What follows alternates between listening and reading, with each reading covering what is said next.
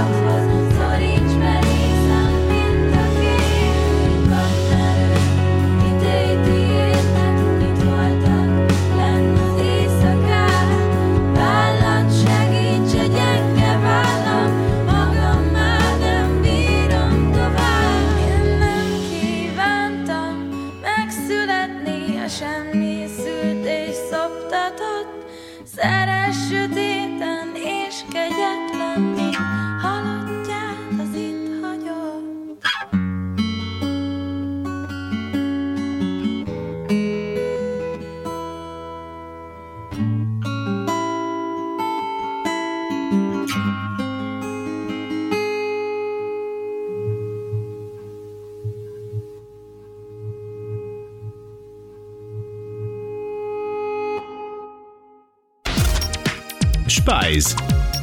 A hétköznapok kincses kamrája.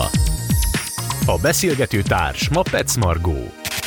Közös rendezvényel ünnepli Pilinszki János születésnapját a Kertész Imre Intézet és a Magyar Zeneháza november 27-én a Pilinszki Másként című zenei pályázat díjazott alkotásaiból szólal meg válogatás és fellép Földes László Hobo és Minka is. Szabó Tamás a Kertész Imre Intézet programigazgatója, illetve Lackfi Dorottya Azorka, a Pilinszki Másként vers megzenésítési pályázat egyik előadó- előadója van itt velem telefonon. Jó napot kívánok, üdvözlöm Önöket, szerbusztok! Én is üdvözlök mindenkit. Üdvözlök mindenkit, sziasztok! Ha megengedi Tamás, akkor Dorottyával szeretnék kezdeni, hiszen nem hiába szólalt meg az előbb ez a zeneszám. Ez Dorottya száma volt, a megzenésített Pilinszki vers volt, a, más, a másként válogatás lemezen is megjelent. Dorottya, nem először nyúltál vershez. Ö, Mi az, ami ilyenkor téged inspirál? Egyáltalán hogyan választasz az adott költőtől ö, verset?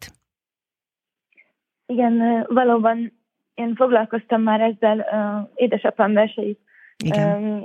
megzenésítettük egy, egy teljes ö, lemezen keresztül, úgyhogy amikor kiírták ezt a pályázatot, akkor felke, nagyon felkeltette az érdeklődésemet, és én Őszintén a, egy Pilinszki összest elkezdtem lapozgatni, ennyi történt, és néztem, hogy, hogy melyik vers első körben azt néztem, melyik vers fog meg a legjobban szövegileg, meg tartalmilag, és uh, utána, utána pedig, amikor megvolt két-három ilyen vers, akkor azt nézegettem, hogy elkezdtem próbálni rá a dallamokat, és akkor én egész egyszerűen így indulok el, és um, ez egy nagyon-nagyon csodálatos élmény volt egyébként, um, bár én magam is szoktam szövegeket írni, de amikor valaki másnak a már megszületett verséhez nyúlok hozzá, akkor mindig egészen lehengerel az, ahogy így kibontakozik egy szöveg egy ilyen dalszerzés során.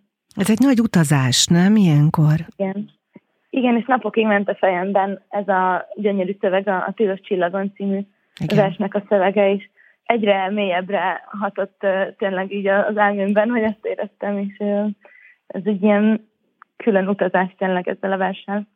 Ilyenkor mennyire kell hangsúlyosnak lennie a dallamnak, illetve mennyire kell, hogy érthető és átütő legyen a szöveg? Mennyire tudod vagy kell őket egyensúlyban tartani? Mm, szerintem nagyon fontos a, a dallam olyan szinten, hogy a versnek így a, a hangulatára ö, illeszkedjen, vagy hogyha nem is százszerzalékig illeszkedik, akkor olyasmit tegyen hozzá, ami sejthető már a szövegből illetve az értetőség az, az egy külön ilyen témakör, amire már, már az előző vers megzenésítéses lemeznél is nagyon kellett figyelnem, hogy sokszor az ilyen rövid, tömör verseknél, amiben nagyon sok a mondani való, és itt is ezt tettem, hogy, hogy egy, egy ismétlést um, csinálok, tehát félbevágtam a, a verset, az egyik része lett a refrén, az egyik része pedig a verze, és akkor meg lesz ismételve az egész szöveg. Szerintem ez egy nagyon jó módja annak, hogy, hogy tényleg idő legyen a hallgatóknak is ö, elmélyedni a szövegben. Gondolom fontos a dallam stílusa is, tehát a zene stílusa is. Egy, egy, egy komoly zenei megzenésítés, vagy egy rokkos megzenésítés, vagy egy világzenei megzenésítés egész-egész mást hozhat ki a szövegből. Igen, igen, ez így van. És mivel maguk a verseket is azért mindenféleképpen lehet értelmezni, ezért külön zenei interpretációk is előhoznak belőle különböző színeket. Nekem ez, ez most egy ilyen alternatív zenei, könnyű zenei darab lesz szerintem, és nekem nagyon jól illeszkedett ehhez a, az egzisztenciális krízis állapothoz, ami a versben megjelenik. Én soha nem szeretem, amikor a, úgy tanították magyar órán, hogy mit gondolhatott a költő, amikor ezt írta, mert én gondolom, hogy ezt nem tudjuk kitalálni, de hogy mit mond nekünk, az egy másik dolog, de akkor most lehet, hogy ez is egy kicsit buta kérdés lesz, de mit szólna hozzá Pilinszki szerinted? Fú, hát ez az, amit, amit egyáltalán nem tudok. Valószínűleg egy meglepő dolog lenne így már akkor különbség miatt is nagyon kíváncsi lennék rá én is. És akkor most Szabó Tamáshoz fordulok, hiszen az apropó, amiért beszélgetünk, az a november 27-i est, amely a Magyar Zeneházában lesz. Ha jól tudom, akkor nem ez az első esemény vagy mód, ahogy megemlékeznek Pilinszkiről, hiszen az egész elmúlt év arról szólt. Ez így igaz, hiszen a tavalyi év volt a száz éves évfordulója Pilinszki Jánosnak, úgyhogy ez a mostani rendezvény tulajdonképpen a tavalyi féléves program sorozatunknak egy ilyen túlnyúló, záró eseményeként is felfogható. Volt egy, ahogy említette is a bevezetőben, volt egy Pilinszki másként című zenei pályázatunk, ahova Dorottyáik is jelentkeztek, ez a szuper dal, ami egyébként nekem az egyik személyes kedvencem és itt a három díjazott mellett a legjobbakat egy válogatás lemezen összegyűjtöttük, ami egyébként digitálisan megjelent, és most ők, illetve Hobó és Pátkai Rozina Minkkal fognak fellépni november 27-én a Magyar Zeneházában, ahol várunk szeretettel mindenkit, Novák Péter pedig a konferencié lesz. Mi lesz a sorrend? Tehát hogyan épül fel az est?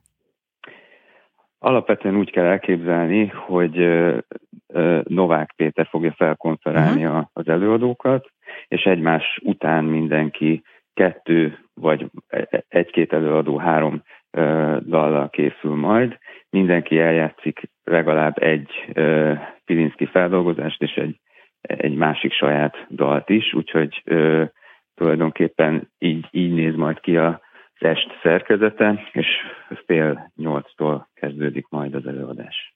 És utána úgy jön akkor a hobó, meg minka? Tessék, bocsánat. Utána, utánuk jön, tehát a, a Pilinszki megzenésítések után, akik pályáztak a pályázaton, ő utánuk lép színpadra Hobó és Minka?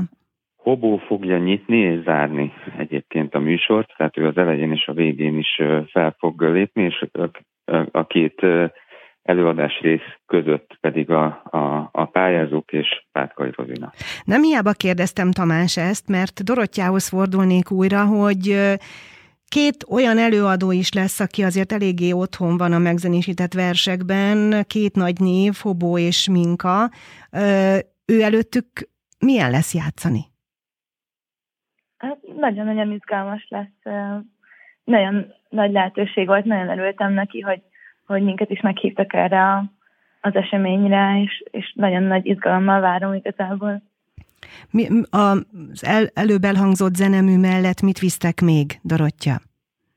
Én egy saját dalt is hozok, ami Vízeden címre hallgat, ami egy, egy nemrég megjelent dalom.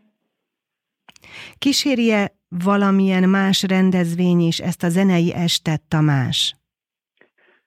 Tulajdonképpen igen, vagy hát a, a Magyar Zeneháza épületében látható lesz a, a Pilinszki utazókiállításunk is rollap formátumban, ami egyébként az ország különböző pontjai már több mint száz helyen kiállításra került, illetve szintén még tavaly volt a műcsarnokban, műcsarnokkal közösen rendezve egy Pilinszki fotókiállításunk, hiszen azt kevesen tudják talán, hogy Pilinszki fotózott is, és ezt mi szerintem elég sikeresen be is tudtuk mutatni az esetlegesség rétegei című kiállítással, és ezekből a képekből egy pár összeválogattunk, és ezek kivetítő segítségével látható lesz a közönség számára is. Megkérdezem mind a kettőjüktől, egy fontos dolog lesz, lehet, hogy Dorottyánál egyértelmű a válasz, hogy mennyire állt korábban közel ön, vagy hozzád Pilinszki költészete, illetve a kiválasztotta kedvenc, vagy azóta találtál már másik verset is, ami, ami nagyon-nagyon közel került hozzád? Akkor igen, válaszolok, hogy Számomra Pilinszki egy fontos alak volt, nyilván így gimnázium során is találkoztam vele, de ez a pályázat ez határozottan közelebb hozott hozzá. Sok olyan versével találkoztam, amikor készültem megzenésíteni az egyiket, akkor nagyon sok olyan verssel találkoztam, amivel még előtte nem. Viszont ez a tűzes csillagon nekem ő, ő maradt a, a legkedvesebb azóta is. És Tamás, aki oly sokat foglalkozott 2021-ben és 22-vel a Pilinszki programokkal, Ilyenkor forgatja-e a szervező a kötetet, a verseket, olvasgatja-e közbe, inspirálódik-e belőlük?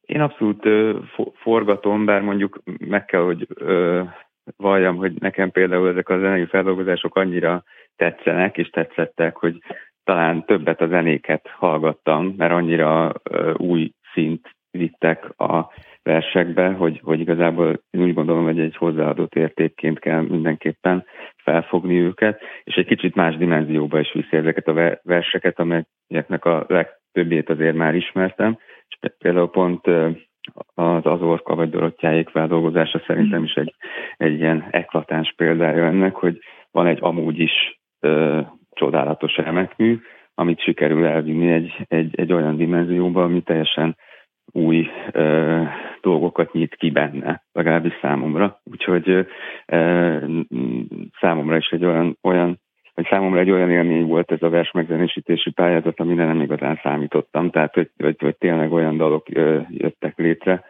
amik, amik ö, egyrészt tetszenek, másrészt szerintem tényleg különlegesek lettek. Lehet, hogy különös lesz a kérdésem, de mit gondolnak, hogy ha Pilinszkire gondolunk, úgy általában és nem ismerve az összes versét, hanem csak úgy általában, akkor egy kicsit ilyen szomorkás kép van az ember előtt, és azt gondolhatja, hogy egy ilyen est, akár még hogyha zenés est is, kicsit ilyen elvont, kicsit ilyen szomorkás hangulatot fog bennünk, vagy lenyomatot fog bennünk hagyni. Tamás, cáfoljon meg engem, hogy, hogy nyitottan menjünk oda, és nyitottabb szívvel gondoljunk erre az estre. Én azt gondolom, hogy erre, erre mindenki így készülhet. Nem gondolom amúgy, hogy ez egy órá optimista est lesz. Azért Biztos, hogy nem annyit, ezt. Annyit elárulok, de, de alapvetően én úgy gondolom, hogy ezek a, a, a dalok alapvetően azért nem a vérfelvágásról szólnak, hanem, hanem így, így csokorban olyan élmény lesz, ami, ami azért mindenkit valamennyire, ha nem is ö, ö, vidámmá, de mindenképpen egy lélekemelt állapottába fogja hozni. Úgyhogy én ebben abszolút tudok reménykedni. Köszönöm a szót, amit kimondott. Lélekemelő, pontosan én is így gondolom, hogy ilyen lesz a november 27-én a Kertész Imre Intézet és a Magyar Zeneháza közös szervezésében megrendezett Pilinszki másként zenei est, amelyen a pályázatra érkezett, megzenésített versek előadói lépnek fel, és mellettük megjelenik Földes László Hobó és Pátkai Rozina Minka is. Köszönöm Köszönöm szépen az elmúlt percekben Lackvi Dorottyával, Azorkával, illetve Szabó Tamással, a Kertész Imre Intézet programigazgatójával beszélgettem erről az estről. Még egyszer köszönöm szépen. Mi is Mi is köszönjük. Karcefem, ami nyomot